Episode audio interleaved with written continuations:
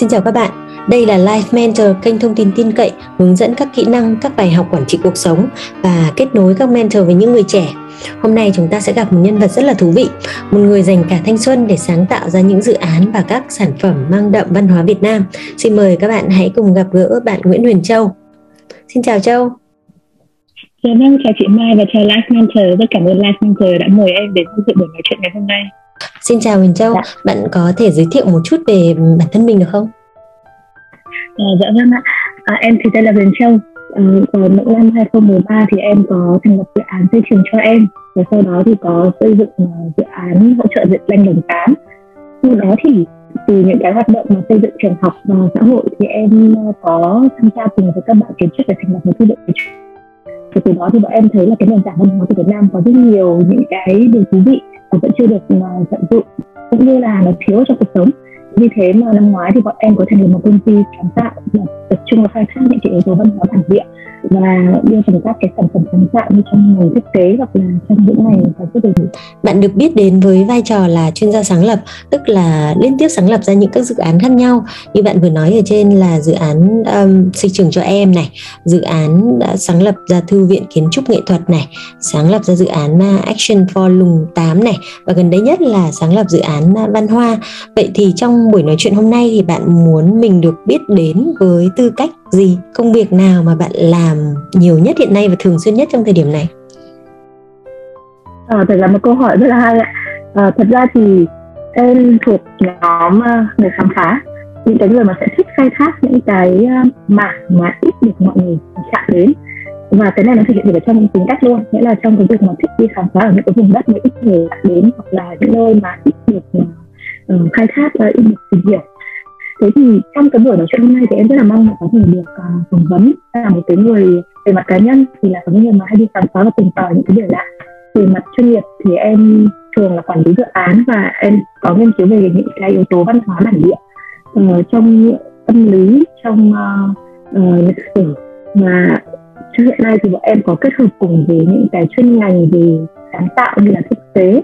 uh, thử nghiệm những cái công nghệ để có thể ứng dụng được những cái xây dựng nền tảng văn hóa. Cho mọi người một cách dễ dàng và thân thiện hơn. Rất là thú vị. Thế thì bạn bạn đã đến với cái công việc hiện nay như thế nào? Bạn có thể kể hành trình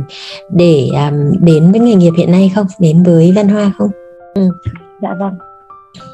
Vậy thì bạn đã đến với công việc hiện nay như thế nào? Bạn có thể kể về hành trình đến với cái cái công việc hiện nay ở à, văn văn hoa hay không nói về hành trình nghề nghiệp thì chắc là em sẽ kể về xa xưa hơn hơn cái lúc mà đi học. Thì trong cái giai đoạn mà em học cấp 1 cho đến ờ, lớp 8 thì thật ra là em có khả năng tốt hơn về nhạc họa. À, tuy nhiên thì lúc đó thì lớp 8 là không được học nhạc họa nữa rồi sang lớp 9 là không học nữa rồi. Cho nên là từ lớp 9 cho đến đại học thì em học như trẻ em thông thường khác sẽ là học vào tập trung vào khối D và cũng thi vào những cái trường mà nó Ừ, có một cái đầu ra hơn. Thì có một giai đoạn em đã từng muốn theo mỹ thuật công nghiệp lúc đấy thì bố mẹ có cho rằng đấy là cái nghề không kiếm được. Thế là lúc đó thì em có chuyển sang học ờ, trường ờ, đăng ký khoa thương mại của trường MIT à, ờ, sau khi ra trường thì em có làm ở một công ty bất động sản đa quốc gia. Và sau một năm rưỡi tiếp thu được kiến thức ở công ty lớn của nhà nước. À, tuy nhiên thì sáu cái năm đi làm đó đối với em thì nó có về mặt kỹ năng nhưng vẫn có cảm giác gì đấy mình không thuộc về cái nơi đó thành ra là uh, em có dừng một năm để tập trung tự đi tìm kiếm bản thân uh, thử làm một số dự án xã hội và một trong một chuyến đi du lịch tình cờ. Thì có gặp một cái trường ở trường ở Sơn La và từ một cái dự án xây trường cho em thì lúc đó em có một cái mối duyên để làm việc với các bạn uh, về kiến trúc sư cũng như là có cái cơ hội được nghiên cứu và tiếp xúc gần với cộng đồng người Mông à, sau khi mà xây hai cái trường thì thực ra là em tìm kiếm một cái mô hình có thể hỗ trợ một cách bền vững hơn là cái việc chỉ xây trường học. À, thành ra là em hỗ trợ một cái hợp tác xã cũng của người mông ở vùng tám hà giang. Vì một cái lý do là bọn em gặp cái, những người phụ nữ ở đó họ có kinh tế họ có uh, những cái động lực để khiến cho họ trở nên rất là chủ động trong cuộc sống rất là khác với những phụ nữ phụ nữ người mông khác mà em có gặp ở ở các vùng khác và sau khi mà làm cả hai cái dự án kiến trúc đó thì bọn em có hợp tác với các bạn kiến trúc sư để thành lập một cái thư viện kiến trúc nghệ thuật nhận thấy là có rất nhiều thứ xung quanh cuộc sống mình bị bỏ quên. À, kiến trúc nó ảnh hưởng đến cuộc sống như thế nào? À, mọi thứ xung quanh không gian nó nó nó ờ, nó thành lập cái hành vi của mình ra sao? Và nó sẽ để lại cái nền tảng gì trong tư duy suy nghĩ và những cái liên quan đến mặt con người? Chính vì thế thì em hiện nay đang thành lập uh, cái công ty về văn hóa bởi vì bọn em đầu tiên là nghiên cứu những cái uh, nền tảng văn hóa mình đã từng có và đang bị mất. Ví dụ như là bọn em có nghiên cứu bộ họa tiết hoàng thành thăng long và ứng dụng nó trong cái vấn đề làm ảnh động hay là làm bao bì in ấn hoặc là một số sản phẩm trang trí. Hay là bọn em hợp tác với cả nghệ nhân tò he để nghiên cứu về vật liệu về cách tạo hình và bộ màu. Để cái tò he nó không chỉ là một cái đồ chơi mà nó còn có ẩn chứa rất nhiều tích cũ cũng như là những cái nền tảng văn hóa mà đã bị thất truyền được lưu lại thì đó chính là cái công việc mà hiện nay em đang làm sự là rất là thú vị đấy không phải là ai cũng lớn lên được làm cái công việc mà mình yêu thích từ khi mình một lớp 1 đến lớp 8 như vậy đâu rất là nhiều người sẽ phải đổi sang những cái cái ngành nghề khác mà phù hợp với thị hiếu thị trường hơn như như vậy rõ ràng là châu đã tìm lại được ước mơ tuổi thơ của mình đúng không? Dạ vâng. À, thật ra thì có một nhà tâm lý học có nói với em nền tảng sau này hình thành rất nhiều từ những trải nghiệm từ trước năm 18 tuổi. Và đến sau này em nghĩ lại thì em vẫn thấy và em phỏng vấn những người xung quanh mình thì thỉnh thoảng vẫn thấy những điều họ thích nhất hay là ấn tượng nhất thì thường là ấn tượng từ những trước những năm 18 tuổi từ những tuổi ấu thơ sống cùng ông bà bố mẹ hoặc là một cái trải nghiệm gì đó. Nên là khi mà được quay trở lại với cái môi trường có nhiều sự sáng tạo và nhiều sự uh, uh, khuyến khích cái việc mà mình liên kết với cuộc sống con người hơn thì em cảm thấy phù hợp với mình hơn ừ, rất là thú vị. Vậy thì ờ, cái công việc của châu hiện nay mình sẽ được gọi là làm NGO hay là làm doanh nghiệp nhỉ? Thật ra thì hiện nay nó đang có một cái gọi là doanh nghiệp sáng tạo. Thực do Hàn Quốc người ta xây dựng ví dụ như mọi người thấy phim ảnh đúng không ạ? Thì nó có 13 ngành phim ảnh quảng cáo thiết kế. Đến bây giờ nó là một ngành biết là có nghề họa sĩ hay là vẽ bích họa gì đấy thôi đúng không thì bây giờ nó đã thành một ngành công nghiệp rồi và Việt Nam bây giờ đang cố gắng đang đuổi theo cái ngành này. Ờ, như bọn em bây giờ thì bọn em đang hình thành là một công ty. Lý do là bởi vì cái công ty đối với bọn em nó có cái một cái tính ờ, về mặt hệ thống tài chính nó rõ ràng. Và bọn em thì muốn hướng đến những cái gì nó bền vững. Hơn nữa là những cái mà thuộc về sáng tạo, nếu như phụ thuộc quá nhiều trong cái cách vận hành của NGO thì nó sẽ không được thoải mái lắm. Bởi vì ví dụ như là cái sáng tạo nó là một quá trình. Nếu NGO chỉ có trong vòng một năm thôi chẳng hạn, thì cái dự án đấy thường sẽ bị dừng. Bọn em có phối hợp cả với những việc xin quỹ cho những cái dự án nghiên cứu tuy nhiên thì về cái góc độ sản phẩm của bọn em thì bọn em vẫn hướng đến việc là mình sẽ vận hành như một cái công ty chỉ có là nó có một cái chi phí rất lớn cho vấn đề nghiên cứu và uh, cái cơ sở hạ tầng xây dựng cơ sở hạ tầng ban đầu thôi ừ. vậy ờ, vậy bạn cảm thấy rằng là điều gì mà mình mình tự hào nhất trong quá trình trưởng thành và phát triển sự nghiệp của mình um, đối với em thì cái sự tự hào nhất trong cái hành trình trưởng thành và phát triển của sự nghiệp thì đấy là việc mình có thể tốt hơn bản thân mình của ngày hôm trước. Uh, ví dụ như những cái ngành mà nó và nó đòi hỏi sự tìm hiểu nhiều thì cái việc mà kiên trì và kiên trì có thể hiểu được là hôm nay mình đã làm được gì tốt hơn ngày hôm qua của bản thân mình là một cái phải duy trì thường xuyên. Tại vì nhất là những cái ngành về văn hóa nghệ thuật sáng tạo thì không phải là cái ngành mà thuộc cái nhóm như bây giờ là như kiểu ngân hàng hay là uh, chứng khoán khi mà nói chuyện bọn em cũng sẽ có những cái va vấp nhất định với những cái nhóm mà có làm việc chuyên về con số chẳng hạn. Uh, thì hoặc là bạn so sánh với bạn bè thì sẽ thấy là những cái thành tích của sự nghiệp nó sẽ có những cái tranh nó rất là khác. Thì cái việc mà mình có thể tốt hơn được bản thân mình mình biết bản thân mình là ai và mình tận mình phát huy được cái thế mạnh của mình, mình xác định được con người mình hợp với cái gì thì đấy là cái mà bọn em thấy tự hào nhất nghe châu nói thì cũng đã thấy là là công việc đã đem lại cái niềm hạnh phúc rất là lớn cho mình. Nói rất là say mê từ nãy đến giờ luôn. Và và và mình không bao giờ cảm thấy là mệt mỏi trong trong quá trình mình làm việc đúng không? Không ngày nào cũng sẽ phải phấn đấu uh, cố gắng làm việc và và giữ cái niềm đam mê của mình ha cũng phải nói là không thể là không mệt nếu mà làm mà không mệt thì chắc là mình đang chơi rồi mình không phải làm à, tuy nhiên thì em nghĩ là chính những cái sự khó khăn ấy, thì nó sẽ giúp mình uh, giới hạn dần những cái và chọn lọc dần những cái việc mình cần ưu tiên. Và mình sẽ giúp mình tiết chế bớt. Tại vì thật ra trong ngành sáng tạo hay là những ngành văn hóa liên quan đến con người nếu như để ngồi để bảo bọn em phân tích ra hành vi hay là những cái thứ hay ho quan sát được hàng ngày chắc bọn em nói cả ngày không hết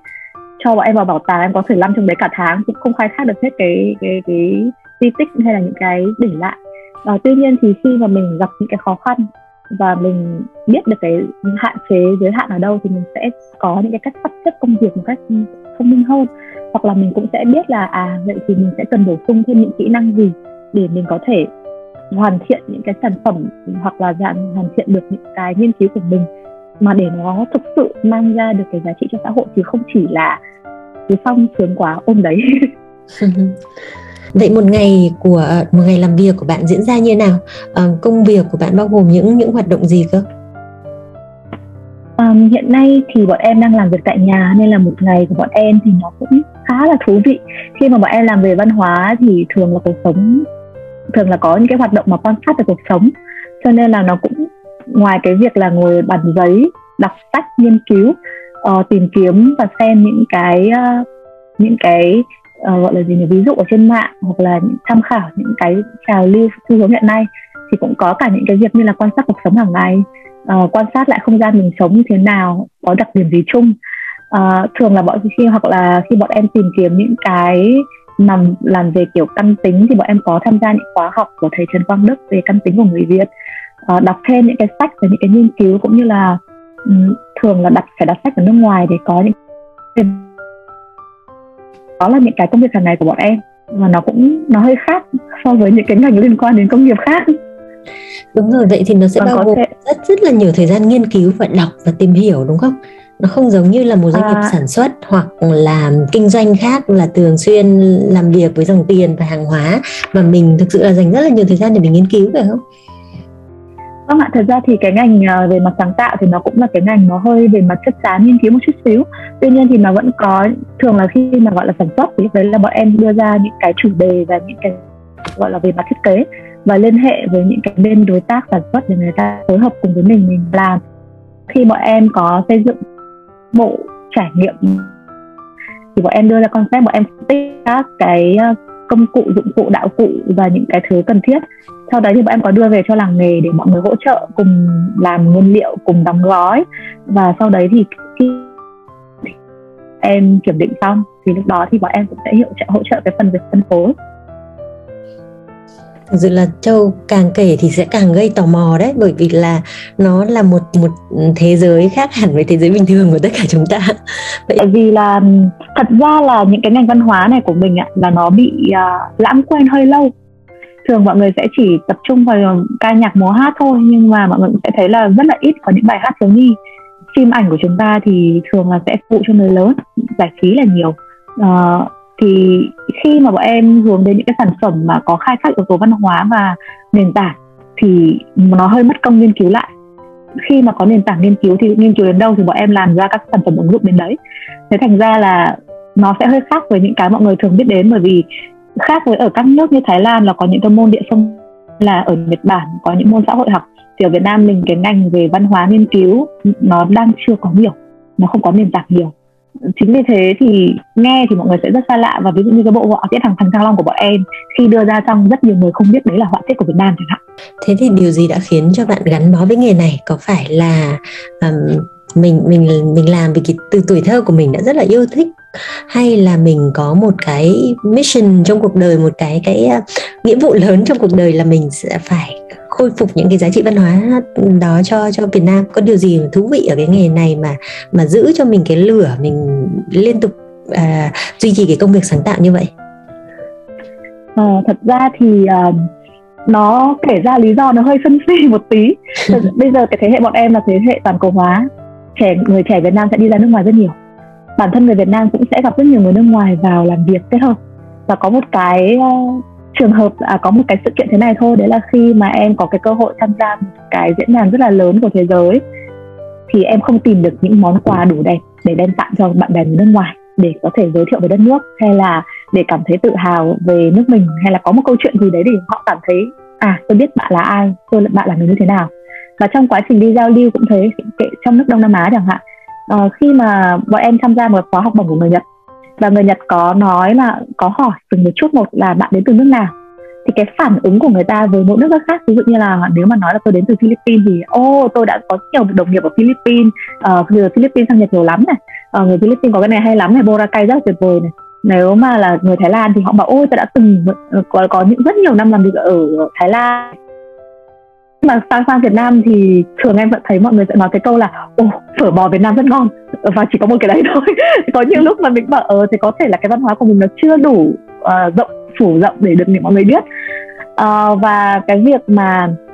khi mà người Việt Nam dần dần hình thành mình là một người cư dân toàn cầu thì cũng sẽ phải bản thân mình là ai. Cái việc mà hiểu và có được một cái định danh nó sẽ giúp người ta có phần tự tin hơn có phần có thể hiểu được cái chính tâm lý của bản thân mình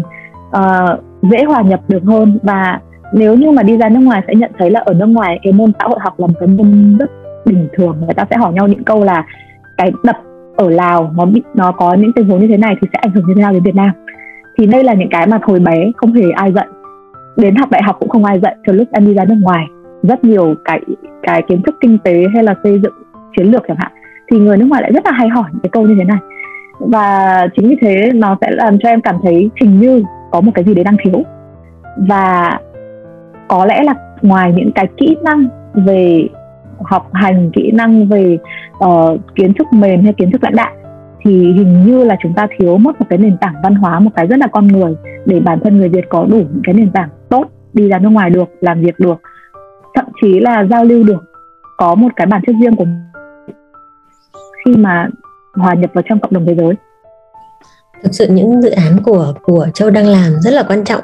Um, nó không chỉ giúp gìn giữ những cái văn hóa của truyền thống mà mà mình còn phải uh, mang ra cho bạn bè thế giới thấy nữa. Bởi vì nếu không thì người việt mình sẽ thành vô danh mất người ta sẽ lúc nào cũng sẽ chỉ biết đến bánh mì và và phở thôi đúng không? Um. thật ra thì bọn em có đọc một quyển thầy giáo của em có giới thiệu một quyển sách là người châu Á có biết suy nghĩ không? Uh, của một nhà Singapore em chưa được đọc hết quyển đấy nhưng bởi vì khi mà nghe thầy tổng tắt về quyển đấy thì rất là thấm thía. Thường thì những cái yếu tố về văn hóa và những cái về sáng tạo họ sẽ nó là nằm ở đoạn sau. Khi mà một đất nước nào đấy đã đạt được đến một cái trình độ nhất định về kinh tế bắt đầu có sự phát triển và bắt đầu có nhu cầu khẳng định vị thế của mình.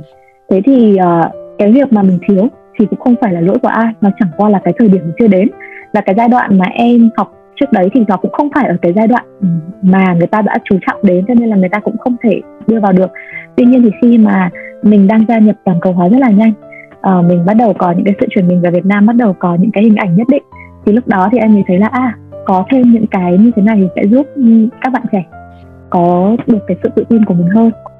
vậy thì ngoài cái công việc mà quản trị dự án sáng tạo ra các dự án gọi là một một nhà quản trị thì bạn cũng sẽ đồng thời được coi là một doanh nhân đúng không? Bởi vì các dự án của mình ngoài việc vận hành um, tìm hiểu các yếu tố văn hóa lịch sử thì nó sẽ gắn với tất cả đầy đủ những cái hoạt động khác ví dụ như là nhân sự tài chính truyền thông sản xuất bán hàng vân vân. Vậy thì làm thế nào để bạn nhận ra rằng là mình có tố chất hay là có năng khiếu để theo đuổi việc làm quản trị một doanh nghiệp?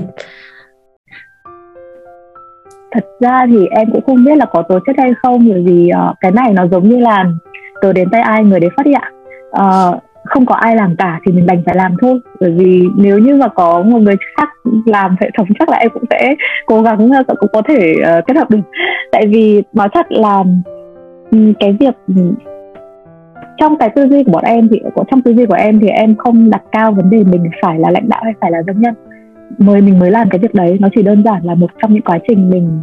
tổ chức và mình cố gắng hiệu quả hóa cái quá trình mình làm để mình đạt được nhiều mục đích hơn thôi. Chứ mà em cũng không có một cái cụ thể là mình phải như thế nào mới là doanh nhân. Và cái việc mà mình hoàn thành nó tốt hơn mỗi ngày thì doanh nghiệp hay là công ty nhỏ, tinh hay là xưởng thôi, nó vẫn phải có từng đấy cái chức năng. Nó vận hành được hay không, bền vững hay không thì nó cũng cùng với các sự phát triển của nhân sự là của mình và những người cùng trong đội nhóm. Thế thì ờ, để bảo là khẳng định là bọn em biết rõ bản thân đủ để xác định là doanh nhân thì không có. Nó chẳng qua là một cái quá trình nó là cái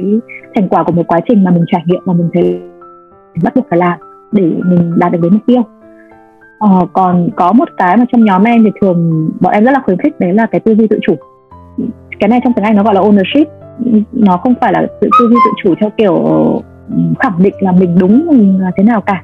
mà nó chỉ là việc mình tự tự, tự có khả năng kỷ luật tự sắp xếp được tự nghiên cứu tự tìm hiểu và không ngại đưa ra các ý kiến ờ, không ngại đưa ra cả thảo luận và tranh luận với nhau để có thể cùng nhau đưa ra được những cái ý kiến nó đa chiều hơn. Rất là thú vị nó giống như là vũ trụ trao cho tôi nhiệm vụ này tôi phải tôi tôi sẵn sàng giơ tay đón lấy. Tôi sẵn ờ, vâng bọn em cũng hay trêu nhau là vũ trụ bảo thế đúng rồi vũ trụ là thế đấy.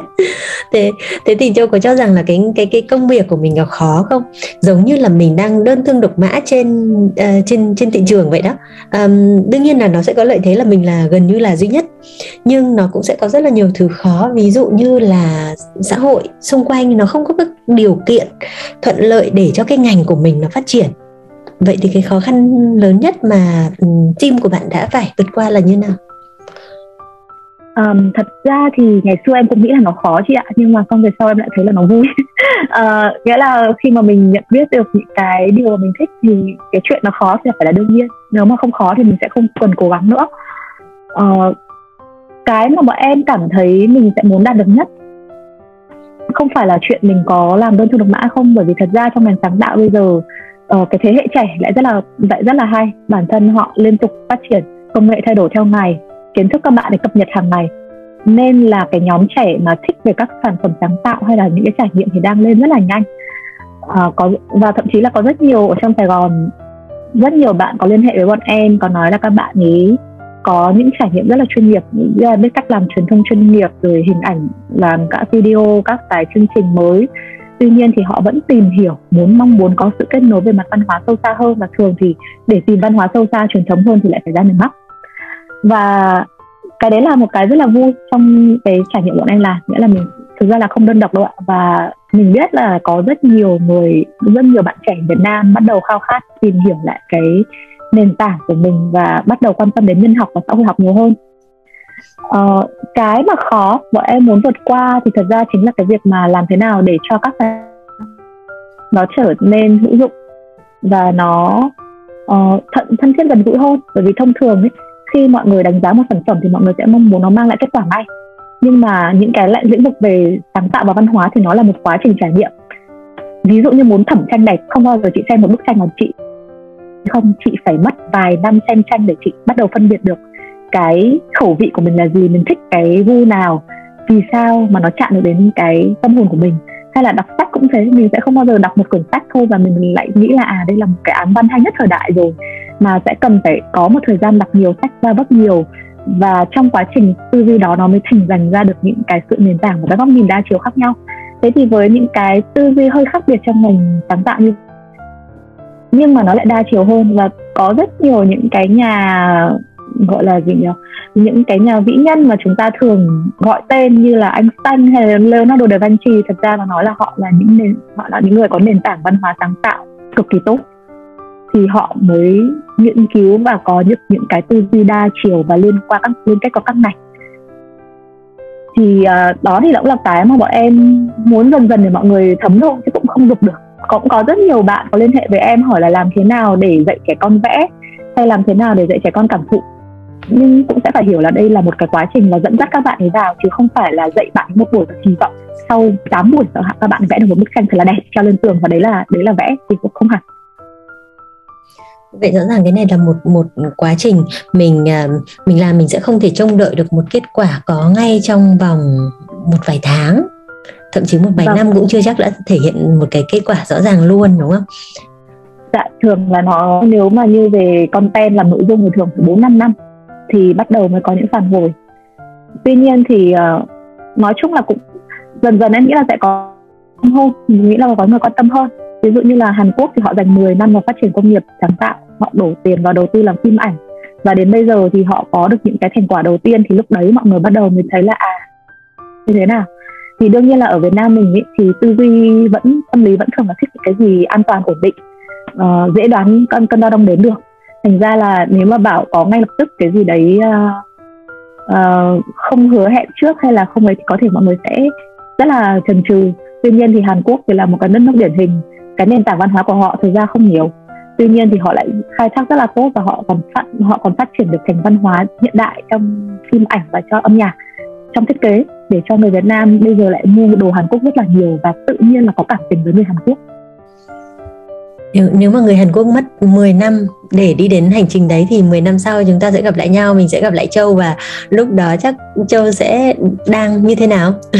Năm đến 10 năm nữa doanh nghiệp của Châu sẽ sẽ mình định hướng ra làm sao và và um, và mình kỳ vọng rằng 10 năm tới thì mình sẽ đang uh, đã làm được những điều gì cho văn hóa Việt Nam? Um, thật ra thì cũng phải quan điểm là mọi người đang đang nghĩ về văn hóa Việt Nam là cái gì. Chứ còn thực ra với bọn em thì văn hóa Việt Nam nó chỉ là lối sống thôi. Nghĩa là ừ. bất cứ một cái gì sản phẩm gì đóng góp được vào trong lối sống mà có thể cho mọi người thêm trải nghiệm đã là đóng góp rồi. Cá nhân bọn em thì không định hướng là bọn em sẽ thành một doanh nghiệp to lớn hùng vĩ bởi vì thật ra những cái mô hình sáng tạo thì thường phải là nhỏ. Khi mà nó quá to và cồng kềnh thì lúc đấy cái vấn đề quản trị nó đưa lên trên hết và lúc đấy người ta sẽ chỉ cần cái dạng sáng tạo duy trì. Các cái mô hình nhỏ có tính liên kết cao có tính uh,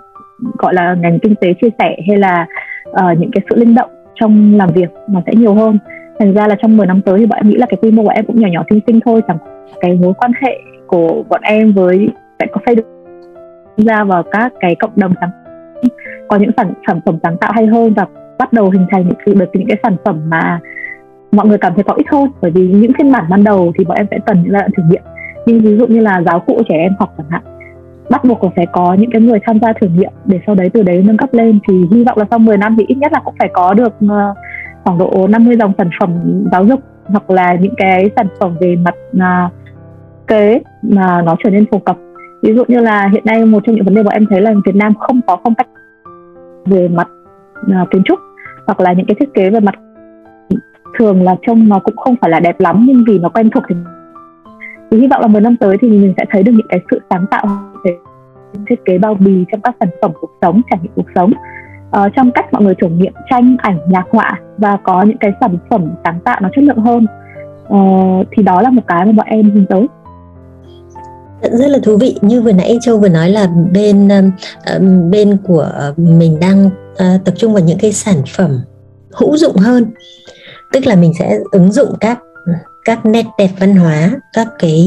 thiết kế vào các sản phẩm hữu dụng hơn. Vậy thì những sản phẩm hữu dụng đấy hiện nay là những thứ nào bên uh, tổ chức của châu đang tập trung vào sản xuất ra những vật dụng gì hữu dụng?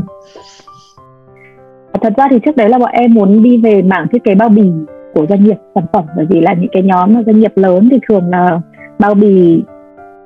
có nhu cầu muốn làm đẹp hơn. Nhưng mà thường thì các bao bì đấy một là chưa có những cái gì để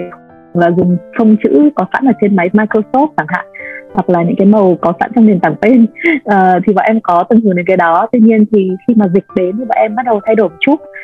Uh, ví dụ như là bọn em cảm thấy là bây giờ mọi người đang có nhu cầu về trải nghiệm sống nhiều hơn nên là bọn em đang nghĩ ra các cái sản phẩm trải nghiệm mang tính uh, uh, khuyến khích sáng tạo. Em thấy TV nói nhiều lắm là bố mẹ rất là đau đầu về chuyện không có cái gì để cho con cái trải nghiệm sáng tạo hàng ngày ở nước ngoài thì có nhắn với em là chả biết là dạy con cái gì về văn hóa Việt Nam thì không có công cụ không có sách để hướng dẫn đủ hấp dẫn để cho con có thể tiếp thu được những cái kiến thức về văn hóa của mình về cội nguồn. Thì uh, hiện nay là bọn em đang nghiên cứu những cái hộp uh, trải nghiệm. Ví dụ như là bọn em đang làm với cả nghệ nhân đặng văn hậu về trải nghiệm tò he uh, gọi là tò he nhưng mà thực ra nó là nghệ thuật con giống một mỹ thuật truyền khoảng độ 50 năm. Gần đây là nhà nghiên cứu văn hóa trịnh bách và nghệ nhân đặng văn hậu bắt đầu mới khôi phục lại trong khoảng độ hai ba năm nay trở nên thu hút hơn. Thì bọn em đang phối hợp cùng với bên họ để làm những cái bộ trải nghiệm cũng như là đưa lại cái nền văn hóa về con giống một. Ngoài chuyện đó là đồ chơi để bày uh, thì nó còn là một cái trải nghiệm về vật liệu một cái loại bột mà gia đình có thể tự pha tự nặn với nhau tự làm thành con giống. Uh, nó còn là trải nghiệm về câu chuyện bởi vì là tò he thì có rất nhiều những bộ tích ví dụ như là về lực phúc tranh công hay là về tứ linh hay là tam sư chẳng hạn thì những cái câu chuyện đấy đã bị mất dần và bây giờ thông qua những cái hiện vật thì có thể quay trở lại để kể kể, kể lại với nhau. Và em cũng tìm kiếm những cái mô hình mà có thể giúp cho trẻ em được trải nghiệm nhiều hơn về mặt vật liệu và về mặt thẩm mỹ. Thì thông thường thì cũng vẫn đang trong quá trình để xây dựng thì hy vọng là đến trung thu có thể uh, có được một cái nón đồ xinh xinh để chào làng. Ngoài ra thì cũng là có rất, rất là thú vị vâng. Rất dạ. hay. À, mình rất hy vọng là là là trong thời gian tới là được giới thiệu các cái sản phẩm của Văn Hoa lên uh, trên trên uh, Life Mentor bởi vì đây thực sự là những cái um, sản phẩm lạ mới và rất là là thú vị. Lạ um, nó mới nhưng lại không hề mới xíu nào nó là truyền thống của um, văn hóa Việt Nam mà. Rất là hay